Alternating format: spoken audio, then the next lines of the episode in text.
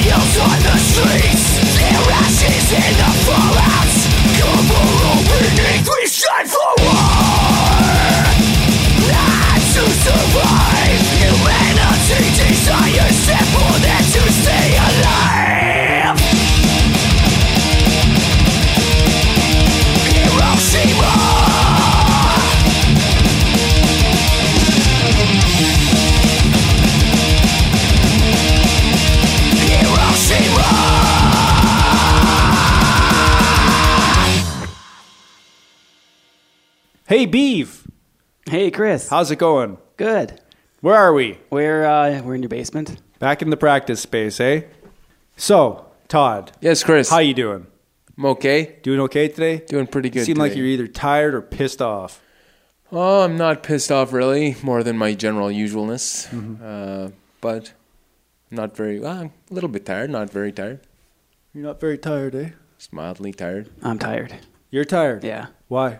I don't know. What happened? I can't sleep. Why? I don't know. Do you need me to rub your back? That would be nice. No. And why are you tired? Me, probably because I lay there all night thinking all kinds of crazy thoughts.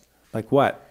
Well, I think about my songs for a while, then I think about drawing for a while, then I think about the book I read for a while, then I think about what else I did, then I think about world events, then I'm back to my songs, then I start thinking about drawing, and then I start thinking about painting, then I start thinking about drawing perspective, then I start thinking about singing, then I start thinking about guitar scales and stuff, then I start thinking about new ways to arrange my songs, and then I start thinking about drawing, then I start thinking about world events, then I notice my cat's crawling all over my head, and then uh, and then she goes away, and I'm back to my uh, insomniac vision. Fuck, there's a lot that's been going on in our world, eh, boys? Whereas Chris, And I mean Propagandhi. yeah, Yes. Anyone care to tell me what one of those things is? let's hear what Beef has to say. Well, we spent uh, some time, some local studios, Why? uh, trying to get a feel for them to uh, find a place to record the drums. And how did you feel about the experience? Uh, good. Both places were had their had their ups and a couple of downs to be expected, but I think it was that was a positive experience. yeah. Just got to decide where to go. Jord's a good drummer, eh? Yeah, extremely good drummer. It's funny. It's the only drummer I know that comes to uh, jamming with either a mouse tail hanging out of his pants or else a bird poop dropping stain on the back of them. Or a sack hanging out. Yeah. Yeah. Which earns Yes. him the nicknames Mouser and the Bird. So we're getting ready. We're seeking out the means of recording our next record, correct, boys? This is correct, Chris. It's going to be fun. Yeah. We got the tunes on the go. We be definitely have too. the tunes. Yeah. How many songs we got, Beef? How many do you think we're working on right now? Uh, Don't look. where's that board? I don't know. We probably have at least twelve, I guess, eh? Would you agree with that, Todd? I would agree with That that. seems to be ballpark. And what do you think of them? Uh, they're all very good. What direction do you guys think it, this record's going? Compared to, say, the last few. I'd say the songs maybe in general, as a whole, rip a little harder. Yeah, more ripping. More ripping. More ripping. And there's Are they faster? Seems like it. Maybe the generally faster, maybe a hair shorter. Mhm. Yet more going on within. Yes. You know, a lot of people write to us, Beaver. You know this as well as I do, and they ask us about guitar setups, don't they? yes, And what do we? Often we don't even reply. Why don't we? Why don't we just put an end to that and explain to the people what your recording setup is? Well, I'll start with the recording setup that we had going yesterday. That seems to be working pretty good. Uh, I'm playing my SG through a dirty little secret overdrive pedal. It's made by this company, Catalinbread. Actually, before that, it goes into a ISP decimator noise gate. And that all goes into a Marshall JCM 800. What year is that JCM 800? Any clue? Uh, I used to know. I think it's like 85 or something. It's the Canadian. It was the model made for Canada, and it's supposed to be better for some reason. I'm not sure of. Did the man who sold it to you smell? Yes. And then it goes into a Mesa Boogie rectifier 4x12. Is that correct? Correct. And do you know what mics we have on that cabinet? I believe we had uh, AKG 414 and a Royer or something like that. How do you think it sounds? Uh, I think it sounds good. I think it sounds like my amp. What is it you like about the JCM 800 Beef? Well, I guess to my ears, it I don't know. It doesn't sound fake. It sounds organic, which probably sounds ridiculous because it's a fake sound to start with. You know, it's an amplified guitar, but Very interesting. yeah, You're also playing a guitar, an SG that's been modified. yeah. My SG years ago, I I dropped it or something, and it had a bad had a bad uh, crack in the neck, and it just wouldn't stay in tune. So I got a luthier friend here in the city to uh, take the neck off and put a new one on. Who was that? Darcy Bunio, Bunio. And how did that work out? Really good. It's uh, it's a 24 fret neck now, and uh, Lucky. and it's uh, lightly varnished on like on the the side you grip. So it's just I don't know. My hand doesn't stick on it like it does on a like a heavily varnished neck. Did you install the Bigsby? No, Darcy put that on. So Darcy put your Bigsby on. I wish I had that, and I wish I had a 24th fret. You can have it if I you don't. talk to Darcy Bunio. Beef, what's on your night table these days? Besides the condoms and lube.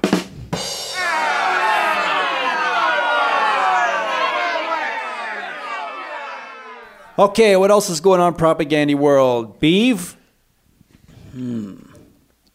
Oh, uh, potential tour. Is that- Oh! Do you know about this? I do. What month are we talking about, boys? May. May. My birthday month. Oh, 27th, right? Yeah. Good. Good. May 20. We'll actually be there. I know we will. We'll be on tour for Todd's birthday this year. He's turning 41. and And- 38. 38. Wow. Beef, where are we going? We are going to Australia. And and Tasmania, but that's part of Australia. Oh, Yeah. that's right. Uh, looking forward to it? Yes. We are. Yeah. Yeah, and this time hopefully I'll have a voice and not a smashed knee. Last time I felt a little bit hobbled. That's right. You had a smashed knee and you didn't sing any songs, right? That is correct. That sucked. Yeah, and I think Except we it was play a a, good lot. tour. Yeah, yeah, Oh, we had a good time. Yeah, it'll be an entirely different vibe for people at this show. Yeah, you will see a better band. You will see Guarantee it. all of our songs, well, not all of them. You'll see a, a better sampling of our songs represented, a better performance, and a better attitude from our drummer. so that's in May. Late May.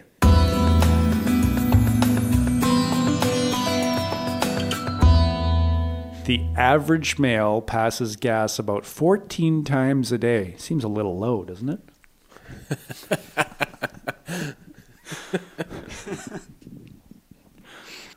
Flat D Innovations designed a line of patented charcoal based deodorizing products to effectively conquer man's worst odor. Flatulence deodorizer activated charcoal cloth pads can resolve your condition safely and help you regain your self confidence and dignity.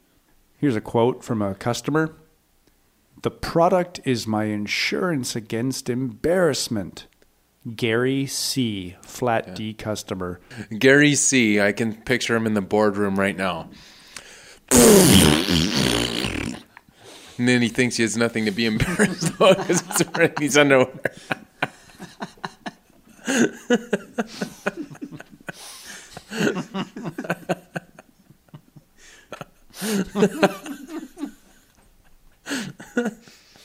Why not just put a brick of charcoal in your bum?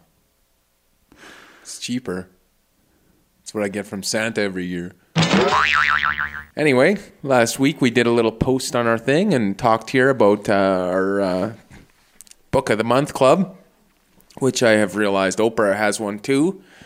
But I have not stolen this idea from her, even though the person, just by chance, whose book I picked has been on Oprah, as I read in the book. The book's called A Thousand Sisters, and I chose it because it's uh, she's going to the Congo to because she feels like she actually wants to do something about uh, helping people there instead of sitting there like a yuppie like she was In the States or Canada? in the states. Yeah, she's from the states, so she started doing this run to help people from the Congo, and uh, she I like guess an she- actual, like a fundraising like a run? fundraising run, yeah.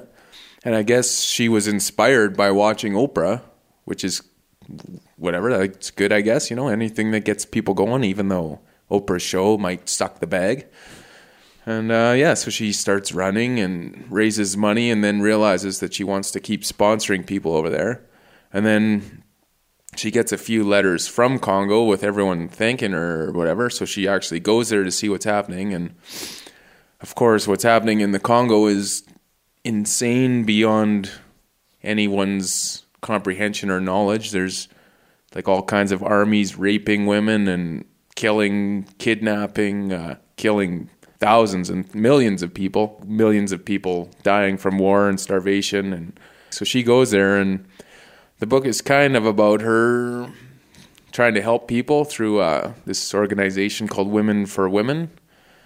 And uh, I would say, all in all, a pretty good book. Gives people actually things you can do at the end of the book to raise some awareness of what's going on and Like do, doing things here in North yeah, America? doing things here to help people there, and it kind of shows like how far your money and helping people there really can go. You know, I don't think people here really realize the depth of uh, of uh, trouble some people are in the world, and sometimes the things she says might be a little cheesy and whatever, but in the end, I look at it, you know, she's doing something good. Most of us are not. And uh, yeah, she gave up lots of stuff to go do it. And anybody going to try to do something good in my books is a okay. What sort of things does she say in the book that we can do here? She suggests that you can sponsor your own Congolese sister. Takes you three minutes, $27 a month at www.womenforwomen.org. And uh, yeah, it shows the book basically shows how much can be done with that money. And uh, I guess you write letters back and forth uh, with your sister. And so I think that's kind of interesting. What would you say to people? Like it seems like since the mid 80s, there's a way for people to characterize any concern about Africa as like a caricature, like some Yeah, sort of do-gooder thing. Yeah. What would you say to people like that? Well, there's two ways to look at the world. You're either doing something or you're not. And for me, like in a way that do people calling people do-gooders, maybe it makes things like genocides in Rwanda and that like kind of acceptable because people feel like you're cliche for caring about a genocide of a million people, you know? Or maybe it doesn't have like the the anarchist bent or the revolutionary outlook, you know, that would make something cool to people. But like I look at the world like where is there 4 million people killed? Where was there 1 million people killed? Where, you know, and it's happening every day in the most horrific and the most insane murders and kidnappings and child soldiering and with the hands of us with the hands of these the states china everyone's hands are all in all the pies of the world you know? I think it's easy to try to make someone seem cliche or cheesy for caring just so you can go on about your business. Like i think that's just the uh, the trajectory of history and cool people. Like you uh, hey man like i'm collecting records here man like uh, don't bother me with your cheesiness you know to me like i see those people as utter utter cheese you know like I laughable pieces of cheese ready to be nibbled by the Mises. So, yeah, I don't know. I just say, like, if you have a sense of justice in, in your body or your mind or anything, like, carry on doing what you're doing. Just please don't come and pretending to be a rebel and stuff to me if everything you do in your life is exactly on point of just consumerism and stupid, but instead of a polo shirt, you happen to have a motorhead shirt, you know? or you know what I'm saying? You know what I'm saying. You know what I'm saying. That's why we're asking these questions. yeah. Makes sense? Yeah. Good.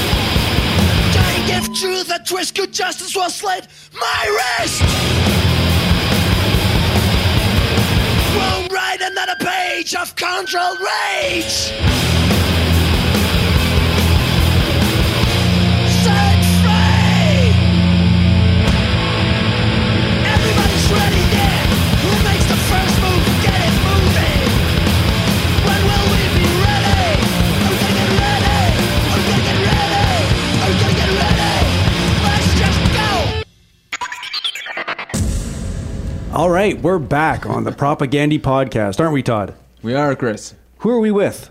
Me, you, and Chol Mayom. Joel. Yeah. Where's he from? He is from uh, what street's he? Uh, Luelda Street. no, he's originally from Sudan. Yes, correct? yes, I'm from Sudan. Yeah. I guess we'll thank Joel for coming down. Minus 28 today. We went all the way across the city. So, Joel, how, how do you know Todd? I met Todd at a need center. Okay. Um, Need Center is a pri- uh, private agency that work with the immigrants and uh, refugees that are pretty new to uh, to Winnipeg.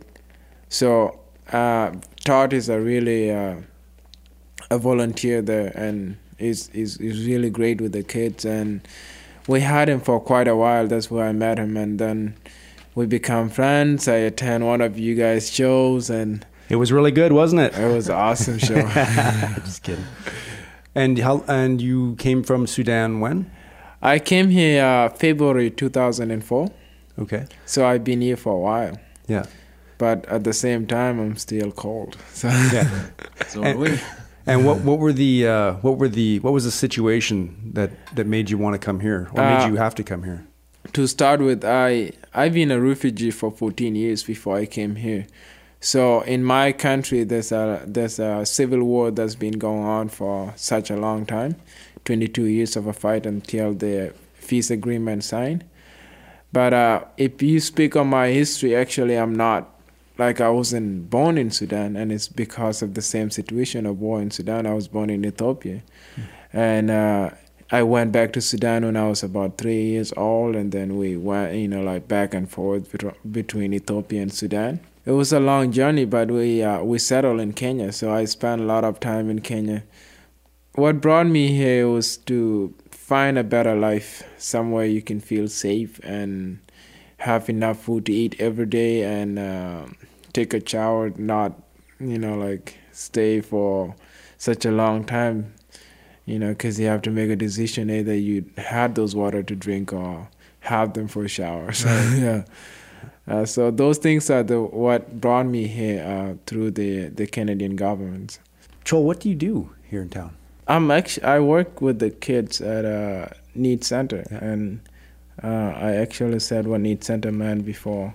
And when I first came here, I you know I didn't have I didn't know nothing, and you know not having places like need center before. If I knew before, I probably would have.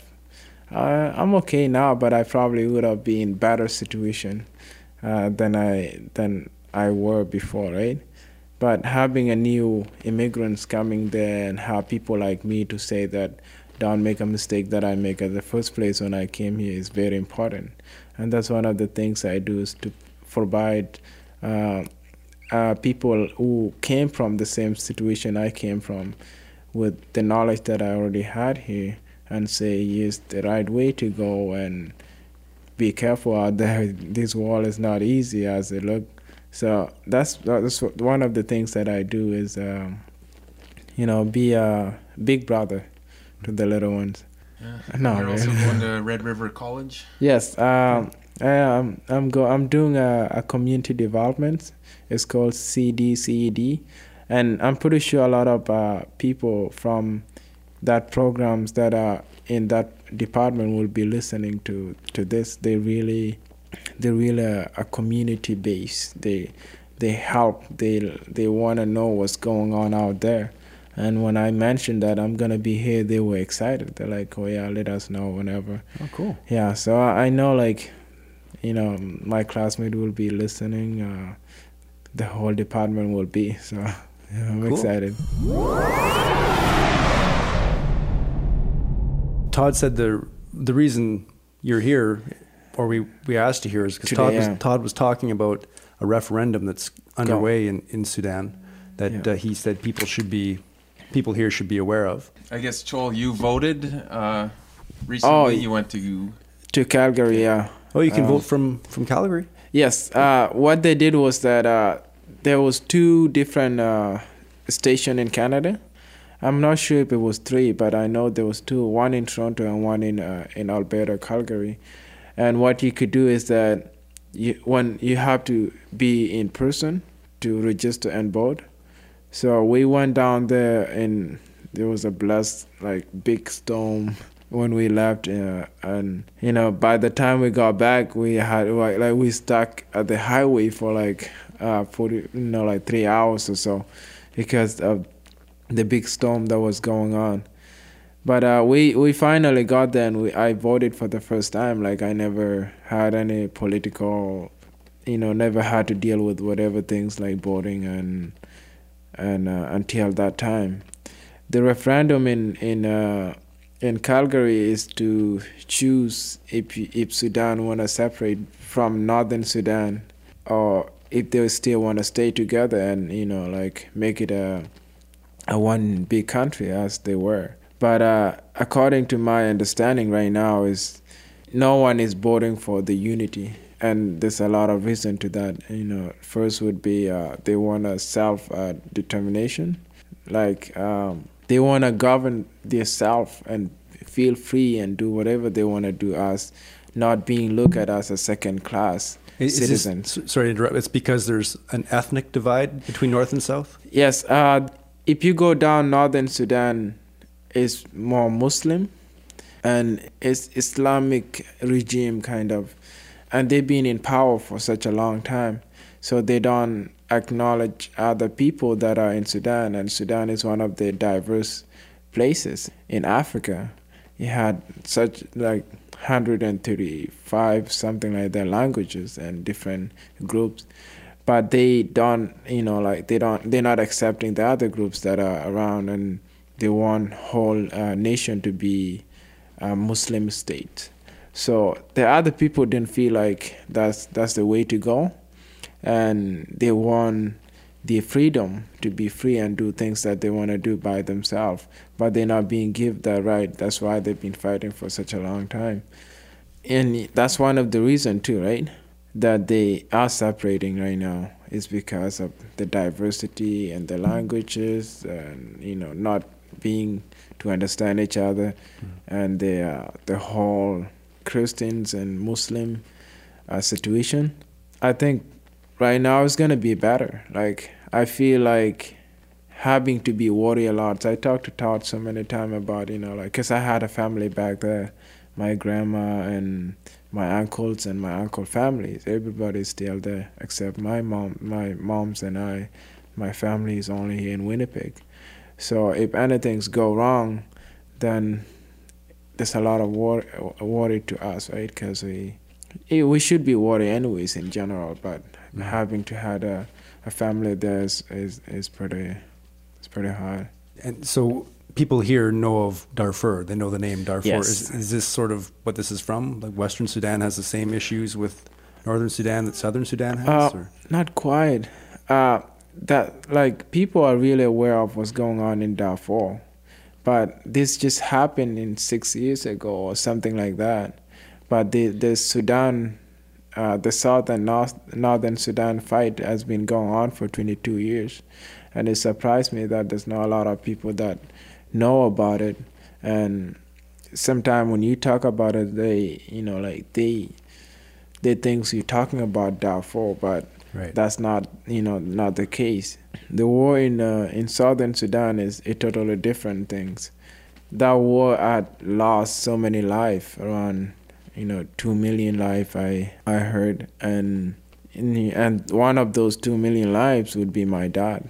So like um, it, it's something personal to me sometimes, and the way I look at it as to educate people to have knowledge on what's going on in southern Sudan would be a better way to uh, to make people engage and make a difference and in uh, in in Sudan right now. So Darfur, on the other hand, was a, a genocide that happened because this the Darfur region didn't want to back up the northern government anymore because they they were the one who were fighting the south either. So they were paid to do that but then since they didn't get whatever they felt like they were getting they start to break out but then the government don't want them to break out. So they fought the uh, the Darfur people. And so that's how the whole things happen. but you know like people even if I say I'm from Sudan they assume that I'm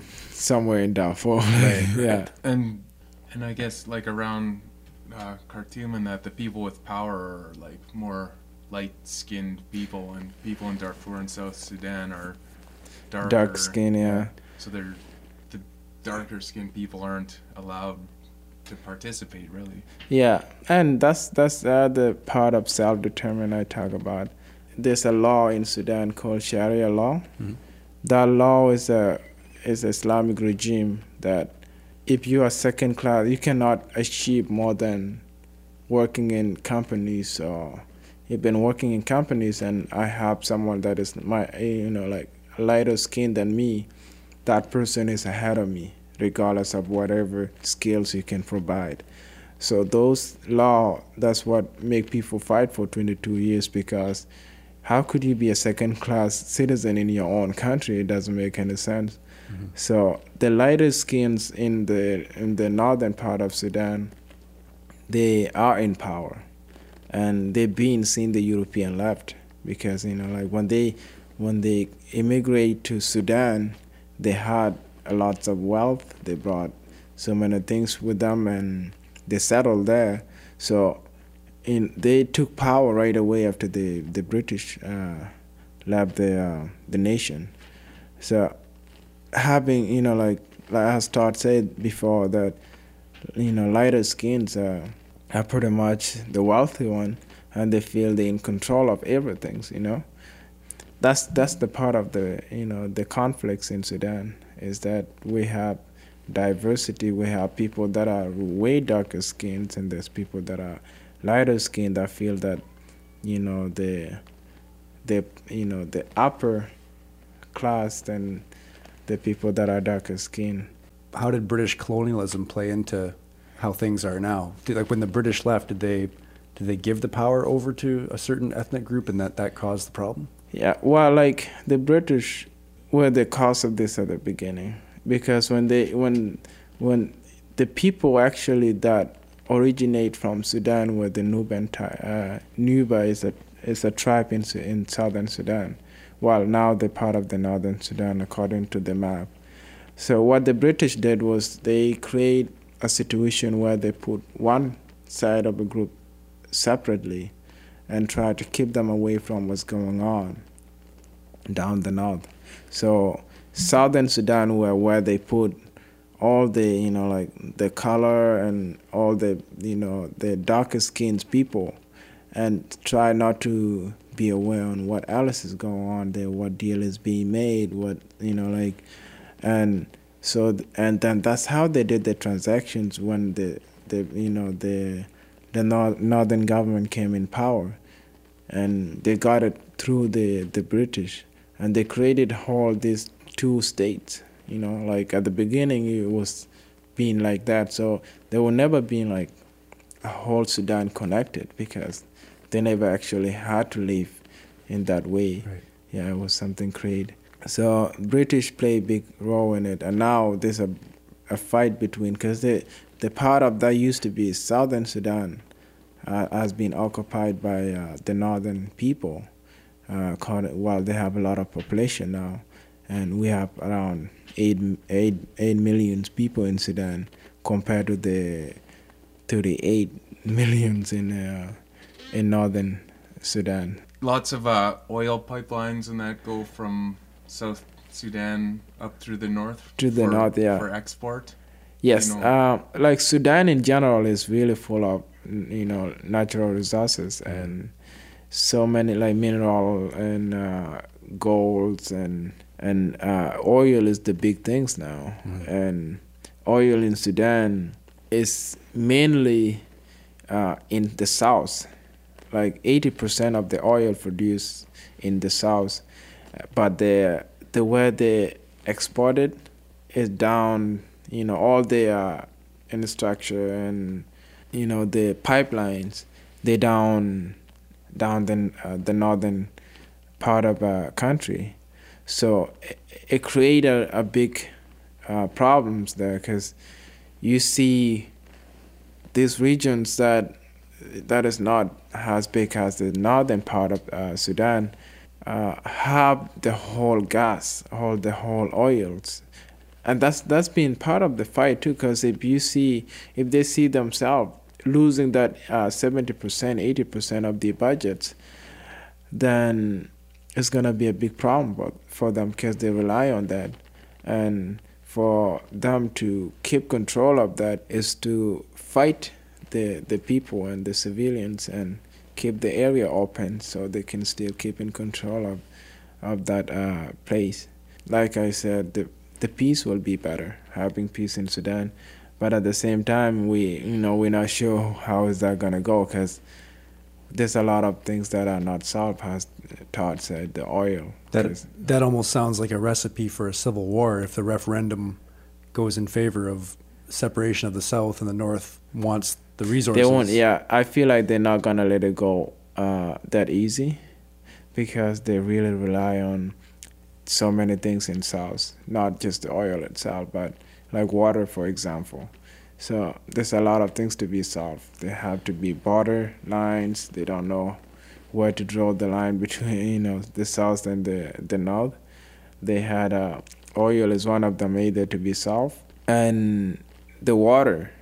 You know you can divide the big Nile. like nile is one of the longest river running uh, in in in the whole continent of, of africa. The where it starts is pretty much in the southern part of the sudan running down the north.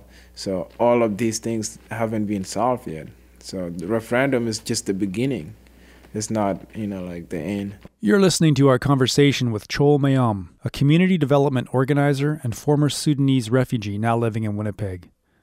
We spoke to him in our filthy, stinking practice space. So obviously, all the people around use the water, but where does the uh, the money from all the oil go to? All the money And goes the oil itself, I guess. Well, like the the China is the big uh, ex, you know, like export of the oil in, in Sudan, and they're not sharing the revenue equally. The one person, you know, like one side of the country is getting uh, so much of that, and that cause all the other, you know, ethics uh, groups in in Sudan say, I want a little bit of that because I belong here and China is not doing it in a way that it benefit the people on the ground. They're doing it in, in such a way that it benefit only one part in a bad way either, because they're trading gas with the weapons and the you know like the military power and things like that. If you go now down the southern Sudan, there's nothing there. Even though they have 80% of the oil, there's nothing there. It's all like amity and you know in any structure is not even there's no buildings and no roads and no sewage or things like that. So it's it really is pretty sad in some in some way if you look at it because they should be benefit through that.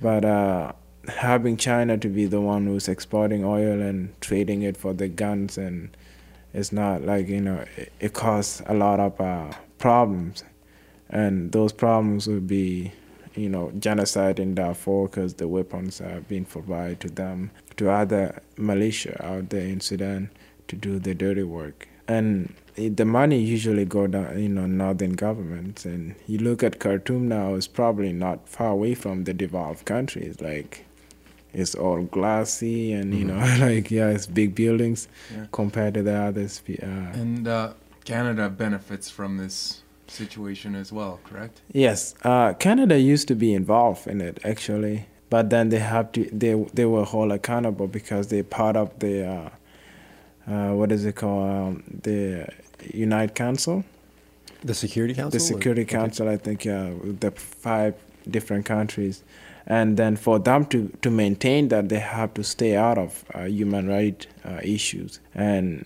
uh, back then Canada was involved was one of the people who was taking gas from Sudan and paying for it.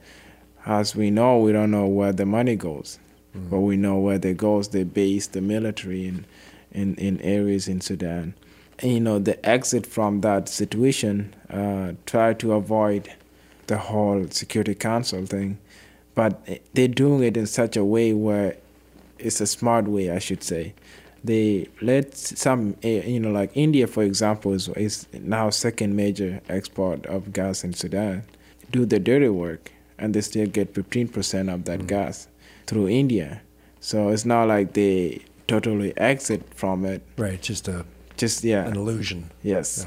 Yeah, so it's it's a, it's a smart way to do it. It's like you you know you, India you do this and we get that from you get this from us we get that from you. So Right. It's like a trade exchange Those are some pretty obvious things I think that why people here should know about Should know, yeah. Sudan. And but is the ultimate goal just to get more eyes on it so nothing crazy can happen, or is the ultimate like what should people do over here once they know this stuff? the goal here is not to say that uh, I benefit one side. I'm I'm really a big supporter of whatever happened in Sudan. I don't want to see them go back to you know to war and fight. To prevent that is not it's not as hard as people think it is. It's to do a wake up call and let the you know let our people in power, for example, like uh, you know Parliament in uh, in, uh, in Ottawa know that all the the whole world is watching what's going on in Sudan, and make sure that all this you know all the other sides in Sudan know the whole nation you know like of Sudan is being watched, so they don't act violently against one one group, and that will prevent the whole fight to break break break out again, right? So I feel like having every person that whoever listen to this uh, know that you could you could play a part in this is you can write a letter to your uh, people in uh, parliaments or even people in this area like your politicians uh, could make a difference and all the all the letters that goes there will they will look at it anyways and know that oh yeah there's people that actually you know we had a lot like around big number of 30,000 people Sudanese in in in uh, in in Canada if, if not more And I guess it's even easier than writing a letter because you just have to type in who you want to send it to Exactly, yeah. right? Right. because now we have technology working and stuff yeah And I guess politicians don't do anything unless there's like a critical mass of people that Yes, show they're yeah. interested in it. Yeah, and we did like when these Darfur things happened, we did walk for Darfur and and uh, we you know like we went to schools. We you know in, in let people educate on what the Sudan looked like according to our life history. You know like where we came from and you know things we experienced and and it, it, it didn't make a lot of difference. We you know like we did a rally in uh, in legislation buildings, and those little things make people know that oh there's people out there that care about what's going on in, in places like Sudan. And I'd say Thank you. from our perspective, it's important for us to realize uh, what what we're taking from places like Africa. You Yeah. know, like giving like little aid pittances to different countries, but actually taking so so many resources in that for free and not letting the country like reap their own earnings. You know, so we're treat, treating all these countries like truly unfairly to to kind of create this imbalance that makes people have to come from those countries to Canada, whether they would like to or not.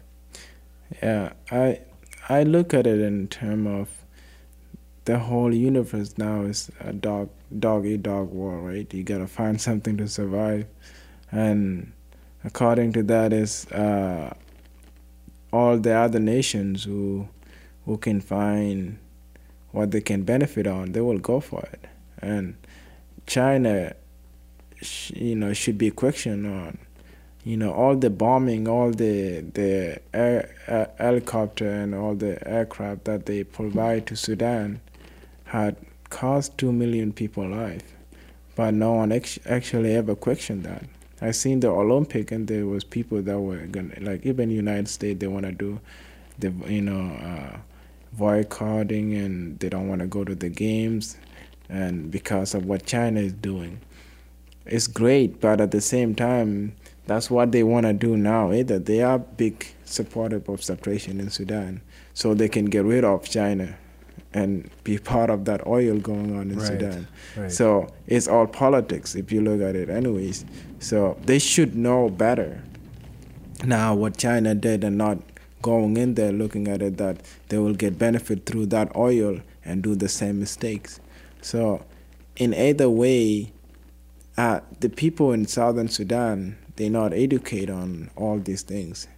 They you know they mostly for you know survive on what's out there like the trees, the natural resources, and all those kind of things. But they don't really you know like it's like ninety two percent of people in Sudan don't know how to read or write.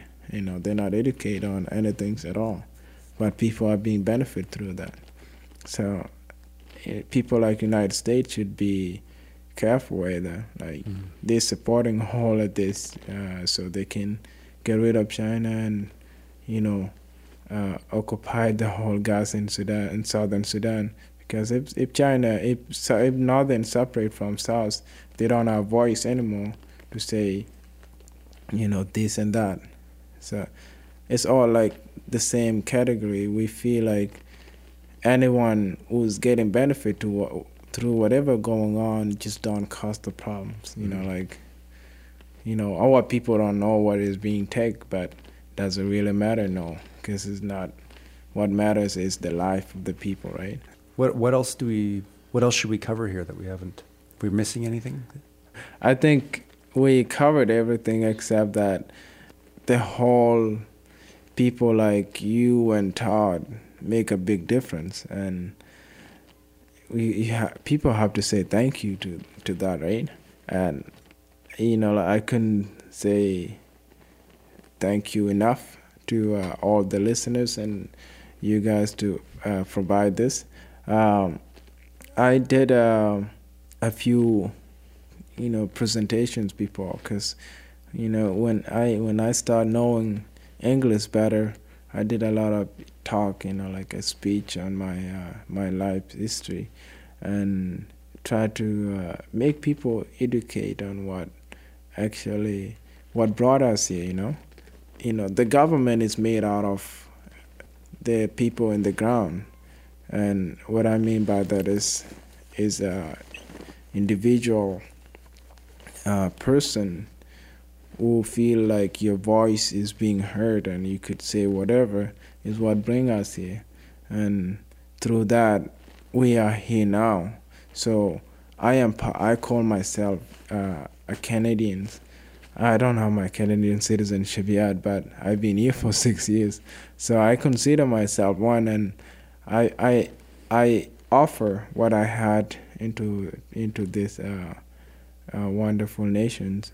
And I just to remind people that uh, you know all the other people that came here searching for a better life, they're having a you know the best life they could have. But it's not that we don't like where we're from. We like where we from, but it, we didn't have a choice to come here.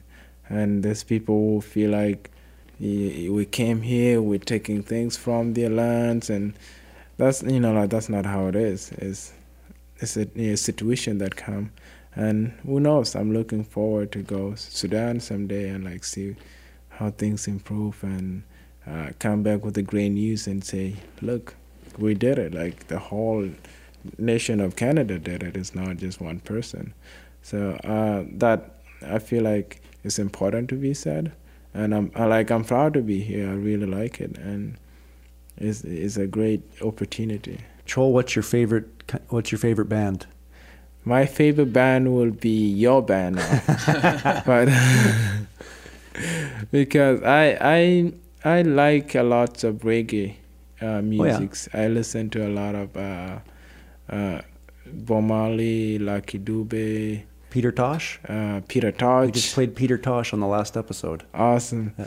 Yeah, and uh, Shaggy. I like reggae a lot Yeah. and some of hip hop, but it's not like my base. Yeah. Yeah, I'm I'm really into reggae a lot, and when I first went to uh, to your show, I was I was like, because I'd never seen something like that, and I think it's heavy metal, and people beside music were crazy. Like they were throwing things, they're jumping. I'm like, wow, this is great.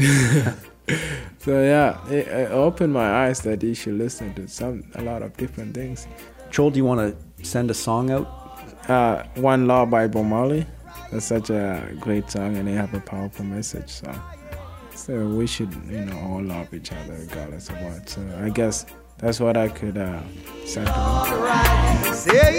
let's get together and feel alright. Whoa, whoa, whoa, whoa. Let them all pass all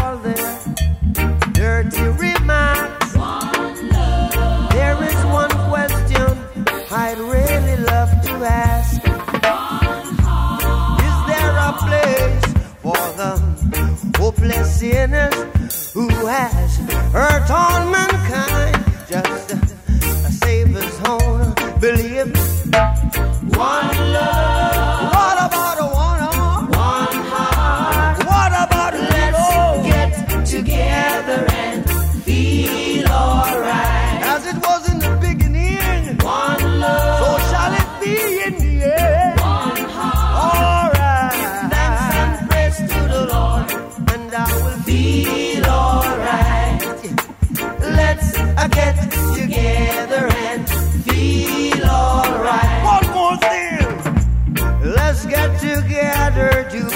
This holy Armageddon. So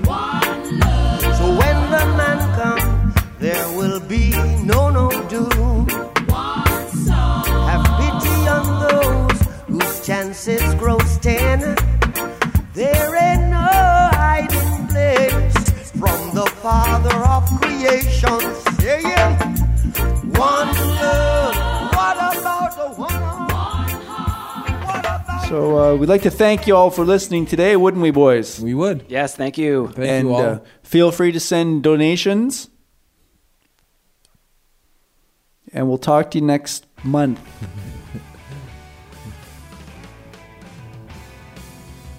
Say goodbye, everybody. Goodbye. Bye. everybody.